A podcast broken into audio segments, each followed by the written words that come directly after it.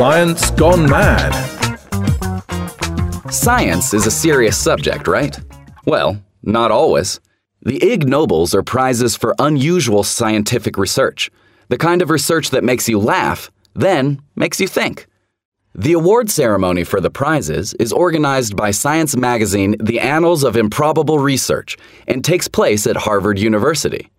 Here are some of this year's winners. The Medicine Prize went to a team from Japan and China for their research on mice that had undergone heart transplants. They looked at the effects that listening to opera had on the mice. The Joint Prize in Biology and Astronomy was awarded to scientists from South Africa and Sweden for discovering that when dung beetles get lost, they can navigate their way home by looking at the Milky Way. The Chemistry Prize went to a team from Japan and Germany for their research into the biochemical process that causes onions to make people cry.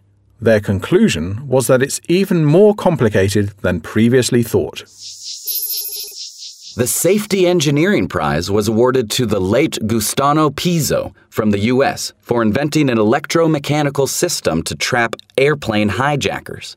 The system drops the hijacker through trap doors and seals him into a package. Later, the would be hijacker is dropped through the airplane's bomb bay doors and parachuted to the ground where the police can arrest him.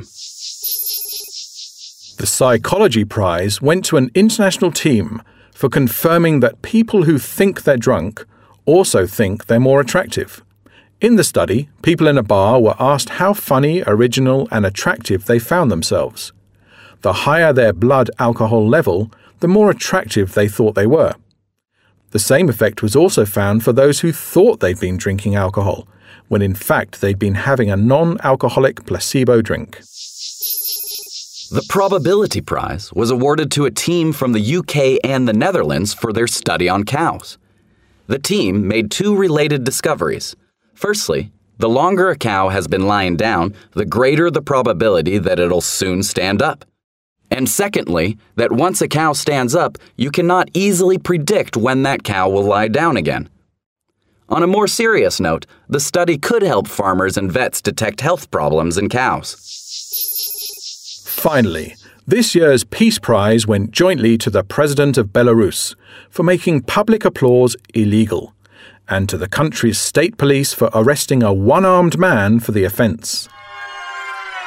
Now, how crazy is that?